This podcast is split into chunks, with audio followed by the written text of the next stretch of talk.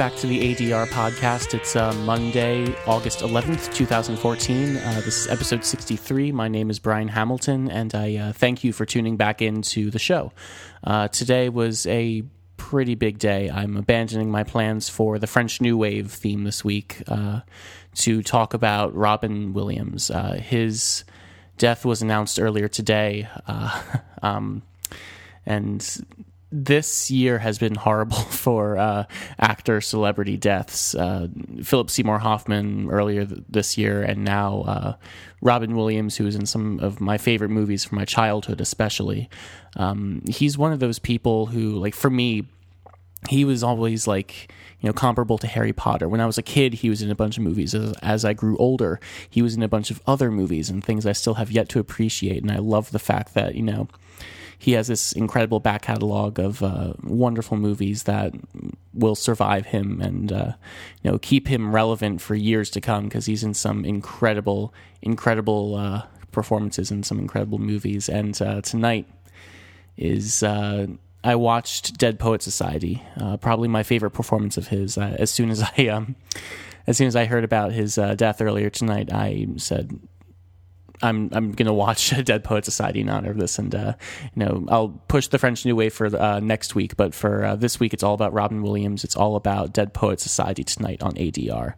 Um, I've seen this movie many many times over the course of uh, the past few years, and I have to say this one not even in terms of you know Williams' death, but you know, I feel like I paid so much more attention this time around, and uh, you know really have a lot more to say about and a lot more to think about. You know, if even with a once over viewing, it's a movie that still leaves a profound impact just because of the subject matter and the very uh, you know, surface themes, but even deep down, even further down, it's one of the um, most incredible, incredible works of film I've ever seen.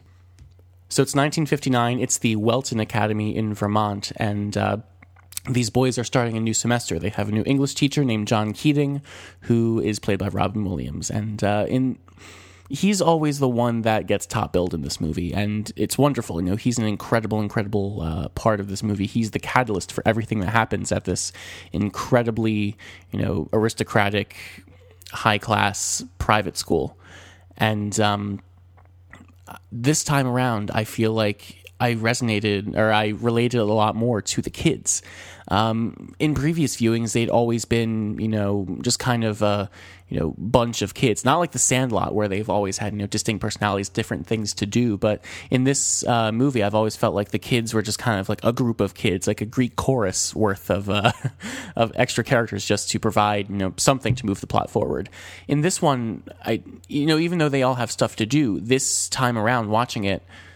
I could actually pick out, you know, the different characters as they had different things and different arcs throughout the movie. They're told so subtly. Um, I love the fact that uh, at the very be- I'm also spoiler warning. I'm not giving a crap about spoilers this episode, so uh, I will be talking about every single aspect of the movie. If you've not seen this movie yet, I urge you go out and see it, especially now. Um, this is one of those movies where I, am sure you'll know some things about it, but even in terms of uh, just the way that it's done, I don't want to spoil anyone from this incredible movie. Not around now, not at this time. So please go out and watch Dead Poet Society if you haven't seen it already. So the way that um, some of the characters uh, have grown over the course of the uh, movie, I love the fact that they have, um, you know, these really different uh, arcs that I had never seen before. Uh, just because I always thought of them as like a you know group of kids to drive that plot along, because you know it's in a school, you need kids. um, so you know you don't really have too much of a main character. You have like the most important character, the catalyst, and that's Robin Williams. But uh, some of the kids as well. Uh, Todd Anderson, who at the very start is probably the most shy kid that the movie focuses on. He's in this group of kids. You know, Neil, Todd, Knox. Um, Richard, Stephen, all these other people, you know, with very wonderfully English aristocratic names. Uh, they um, they focus a lot on this uh, this kid Todd, who is uh, um, dealing with you know coming here for the first time and fulfilling his brother's uh, shoes. Uh, fulfilling his shoes, uh, filling his shoes, fulfilling his you know kind of destiny. he had a brother that was one of the greatest students ever there, so he's really, really concerned about trying to work within the system and live up to him. But over the course of the movie, he learns that he doesn't need to. He learns that he can do his own thing, uh, especially with uh, no, the wonderful scene where they throw the uh, desk set, the desk kit, uh, over the ledge. Um, you know, he learns that he can do anything he wants on his own, um, thanks to the teacher, thanks to Robin Williams. And uh, even at the end of the movie, he's the one that starts the "Oh Captain, My Captain" desk standing that we all know and love from this movie. Um, you know, then we have the main, like, kid character, I guess, the one who I guess uh, people res- uh, resonates with people the most because uh, of his suicide. Neil Perry, played by um, by Robert Sean Leonard, who uh, trivia. Robert Sean Leonard and Ethan Hawke. Uh, this is their first movie together. Their second was uh, Tape, which I did an episode on a few weeks ago, completely unrelated. Anyway, um, Neil Perry, played by Robert Sean Leonard, um, he has an incredibly overbearing father uh, he's forcing him to go through uh, Harvard and go to medical school to the point where he says, You are going to Harvard, you are going to medical school. Um, and he won't let his son act. And that's what uh, Neil wants to do. He thinks, uh, inspired by Keats, Keating. Ke- oh, this is such a clusterfuck of an episode. I am so shaken. Uh, uh, that was really emotional watching this movie again after uh, hearing of Robin Williams' death. Um, so sorry about um, uh, sorry about this episode, guys. Uh, I promise I will be a little bit more cal- uh, calm, cool, and collected throughout the rest of the week. But um, no, that was that was a bit of a shaking experience. Anyway, um, John Keating, the teacher. That's what I was talking about. Uh, inspired by Keating, Neil decides to uh, pursue acting for a little bit for a semester, and uh, he ends up getting the lead in uh, Midnight's Mids, Midsummer Night's Dream, uh, and he's amazing. He does a wonderful performance that makes him happy, makes everyone around him happy. There's wonderful, wonderful scenes of all the kids, you know, cheering him on, being very, very happy at the show as he's performing, and I love it. I love that kind of camaraderie that this movie uh, really drives home. We'll talk about that a little bit later. But his father is there, and uh, he pulls him out from the back of the auditorium and says, "No, you you have to come home with me now after the show ends." Come home and say, "Okay, no, uh, Keating cannot put you up to this because we've made lots of sacrifices for you to go there, and." Uh, you are going to military school now. We're pulling you out of this private school and bringing you to military school so you can go to Harvard and be damn sure you're making it through medical school, and then you can do whatever the hell you want. So, in a very, very, very drastic turn of events, um, Neil kills himself after his dad says that he can't stay at Welton anymore after he's told he's going to military school. As soon as that happens, everyone goes crazy. I mean, as they should. It's a suicide. It's horrible. Uh, there's a wonderful scene of Todd immediately after that running off into the snow, yelling, Neil, no, why? It's incredibly powerful. Um, there are some movies where suicide feels like a cop out, which is horrible because, you know, it's suicide is one of the. It's, it's horrible. And especially now that Robin Williams, you know, there's rumors of his death being a suicide. It's not confirmed yet, and his uh, battle with depression is very well is well known. But anyway, uh, there's a sort of sermon held for Neil at the school, and what struck me the most on this viewing was the way that the headmaster's speech to the students was worded at the request of Neil's parents, we are going to conduct a thorough investigation into what's happened. Something along those lines. But first of all, at the request of Neil's parents, the script and the movie make it very, very, very, very clear that it's the parents uh, telling him he can't act that instigated the suicide it's incredibly clear at that point because it's all that Neil has talked about the entire movie. He has some wonderful scenes between uh, him and Robin Williams where they where they discuss his love of acting. and they discuss how to talk to his family to make sure he can act because it's his passion. That's the one big lesson that um, I love. There's so many of them, so many uh, you know things that Robin Williams says in this movie that are incredible. But the one that resonated with me most this viewing was uh, these are the things that sustain life: food, water, shelter, all that stuff. But romance, whimsy, uh, love, uh, embracing life—that's what we stay alive for so relating that back to Neil, you know, that's what he's staying alive for. He's he may need to he may need to go to medical school to pay the bills, but it doesn't matter as long as he's not happy and acting makes him happy. So that's why he does it. That's why this movie, you know, is so successful. It shows people being touched by Robin Williams's lessons and the fact that the things he says resonates with them on that kind of level that they decide to seize the day, carpe diem. Um,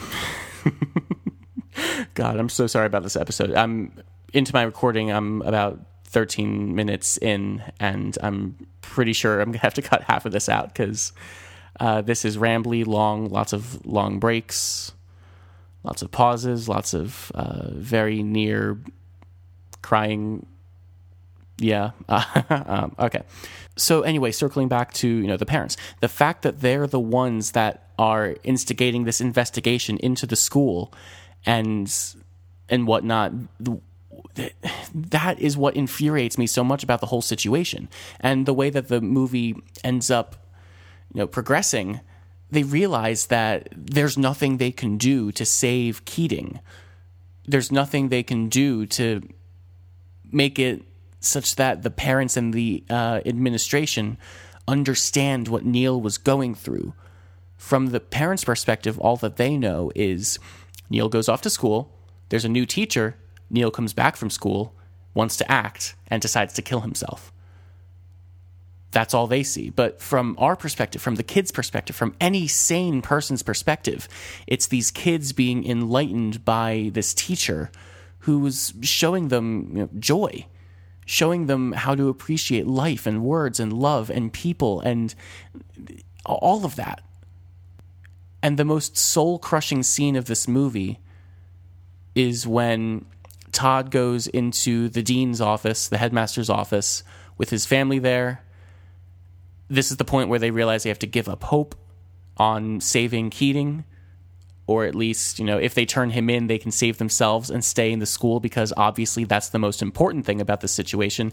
They stay in school, they appease their parents, they make sure they get the diploma, and they go to Harvard.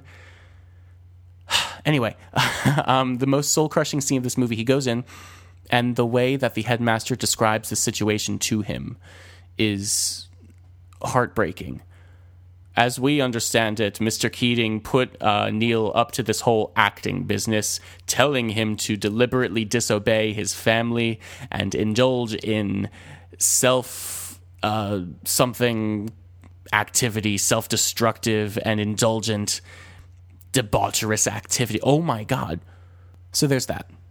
I've always loved the aesthetic of like a old style boys private school. I don't know why. I've always thought it's you know, it's comforting, you know, the way that I, feel like I, I, was talking to someone about this uh, a little bit earlier this week. That we're talking about how, you know, there's no change in America.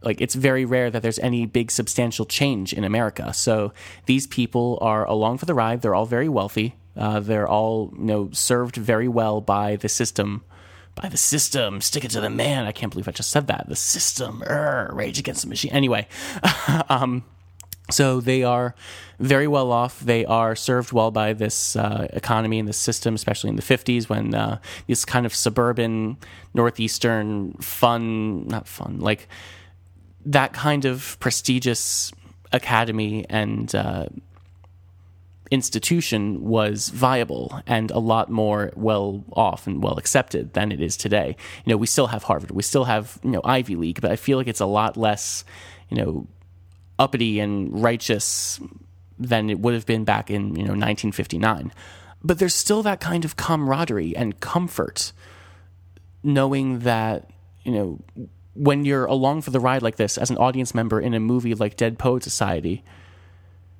you're along for the ride with them. You know, there's comfort to the community at this kind of school. There's a comfort in, you know, watching these boys enjoy themselves and have this wonderful camaraderie where they eventually go off and have these Dead Poet Society meetings and they end up you know having a great time there's the architecture of the school there's um, you know these big beautiful crisp fall fields and it's shot very very beautifully. Uh, you know the rowing teams the small cramped dorms that I for some reason seem to romanticize about. And uh, I, I, love that kind of aesthetic where it's small cramped confined uh, comforting very warm. You know, everyone's wearing these goddamn cardigans and sweaters. They look warm. You want to give them a hug. They have this big poofy hair. You want to like give them a hug. There's it's comforting knowing that this kind of institution is there and that we're along for the ride. And then Keating shows up and disrupts all of that. He's you know a wolf in sheep's clothing. He's wearing the suits. He's uh, in the classrooms. He's in the campus but then he teaches about things that make them uncomfortable. There's moments in the movie where he will talk and everyone will exchange these incredibly uncomfortable looks with each other and that's why I think this movie is served well by its you know relatively long length. It's 130 minutes. They have this arc where it starts off very uncomfortably when they start interacting with Keating because they're so used to this the system, quote unquote, uh, their money, their parents, you know, dictating everything that they want to do in life. Um, having these big halls and teachers telling them what to do. They're a little bit rambunctious. They're teenage kids. What what are you going to do? I know they're building radios and smoking cigarettes and sneaking alcohol in every so often, but but by and large, they are comforted by the system. The, quote unquote the system. God, I need to find a better way. For, by the they are comforted by the fact that this school is an institution that's made practically for them. And then Keating shows up, things get really uncomfortable at first, but then they start to get a taste for the finer things in life. They no longer appreciate their desk kits and you know family wishes and MIT, Harvard, med school. They don't appreciate that anymore. They appreciate poetry, words, art, uh, self-expression. You know, there's no real self-expression outside of you know this community they've created for themselves in the actual Dead Poet Society. It's all just them trying to deal with the fact that their families are almost forcing them there to be, uh, be at the school, and society is almost forcing them to be at the school because uh, you know Todd Anderson shows up. Uh, Welcome to the school, young man. You have very big shoes to fill. Uh, your brother was one of our finest. You know, it's expected of them to go and you know be as good as their predecessors which is why I love the fact that they go from this nice, big, cozy, warm, institutionalized school over to the cave where they hold their Dead Poet Society meetings and they have an old book. They're all cold, it's damp. They try starting a fire, it doesn't work. They don't know how to function out there. So they build their own little community outside of that. And they have things like, you know, the weird saxophone song and the their own little traditions where they start every meeting with uh, something. I, I, guess it's by Whitman. I don't think it is, but it's uh, you know they start reading about mm, poetry, romances. Uh, they start to appreciate those kinds of things. They aren't necessarily comfortable there at first, but then they become comfortable there, and then they reach these incredibly high highs. They appreciate things more. They go out for their acting uh, dreams. They end up trying to seduce the uh, big high school jock's girlfriend because what the hell they can't help it. They're in love or something. And i think the movie does a brilliant job of showing the start and end of their arcs. And what i like the most about this movie bar none is the very end. Oh captain my captain they stand on the desks of course, for all the obvious reasons, like it's really emotional, really powerful, a wonderful, quick punch in the face uh, in terms of how much Keating has affected these kids and how much these kids will go on with better lives. You know, these kids are not going to go back and hide in their dorm rooms and study their chemistry anymore. They're going to go and appreciate the finer things in life. They're going to enjoy art and poetry and self expression. This is not this is a negative experience, of course, but they're going to move on. They're going to learn so much. They have learned so much because at the very end, when faced with adversity from the headmaster who's teaching their English class, they stand up on their desks and say, Oh, Captain, my Captain. And watching it this time, I thought this is a wonderful moment. I love it. It's really cheesy. It is so cheesy that these kids decide to stand up on the desk and say, Oh, Captain, my Captain. And it, it it's very meaningful and sweet because we've seen where that started. We've seen what the significance is to everyone in the room. But what resonated with me this time around, all Keating says at the end of it is, Thank you, boys. And the movie ends. Them standing up on the desk is not going to save his job. Them standing up on the desk is not going to make Neil come back from the dead it's just them expressing how they feel in a way that is very cinematic. Uh, the music swells, and everyone has that Spartacus moment. Uh, I am Spartacus. I'm Spartacus. So, Captain, my Captain. And it's cheesy, but that's okay because that's what these kids have learned to appreciate. We stay alive for those kinds of moments where people stand on desks and make scenes. You know, that's why so many things are popular now because they are life affirming. They are big and bold. And that's what Robin Williams was trying to get across to these kids. All he could say is, thank you, boys, and then walk away.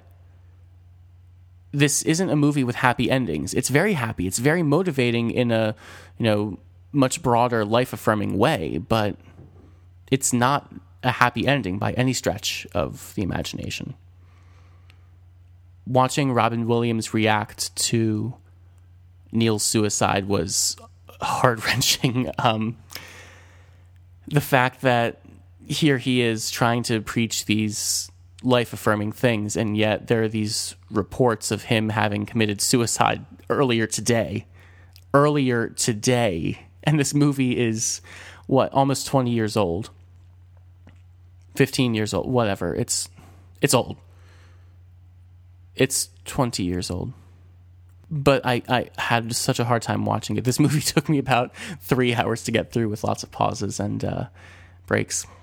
Uh, had dinner in the middle of it, mac and cheese. You guys don't care about that, but I, I'm still incredibly shaken by today's news, and it's such a weird mixed message to see Dead Poet Society and know that Robin Williams is dead.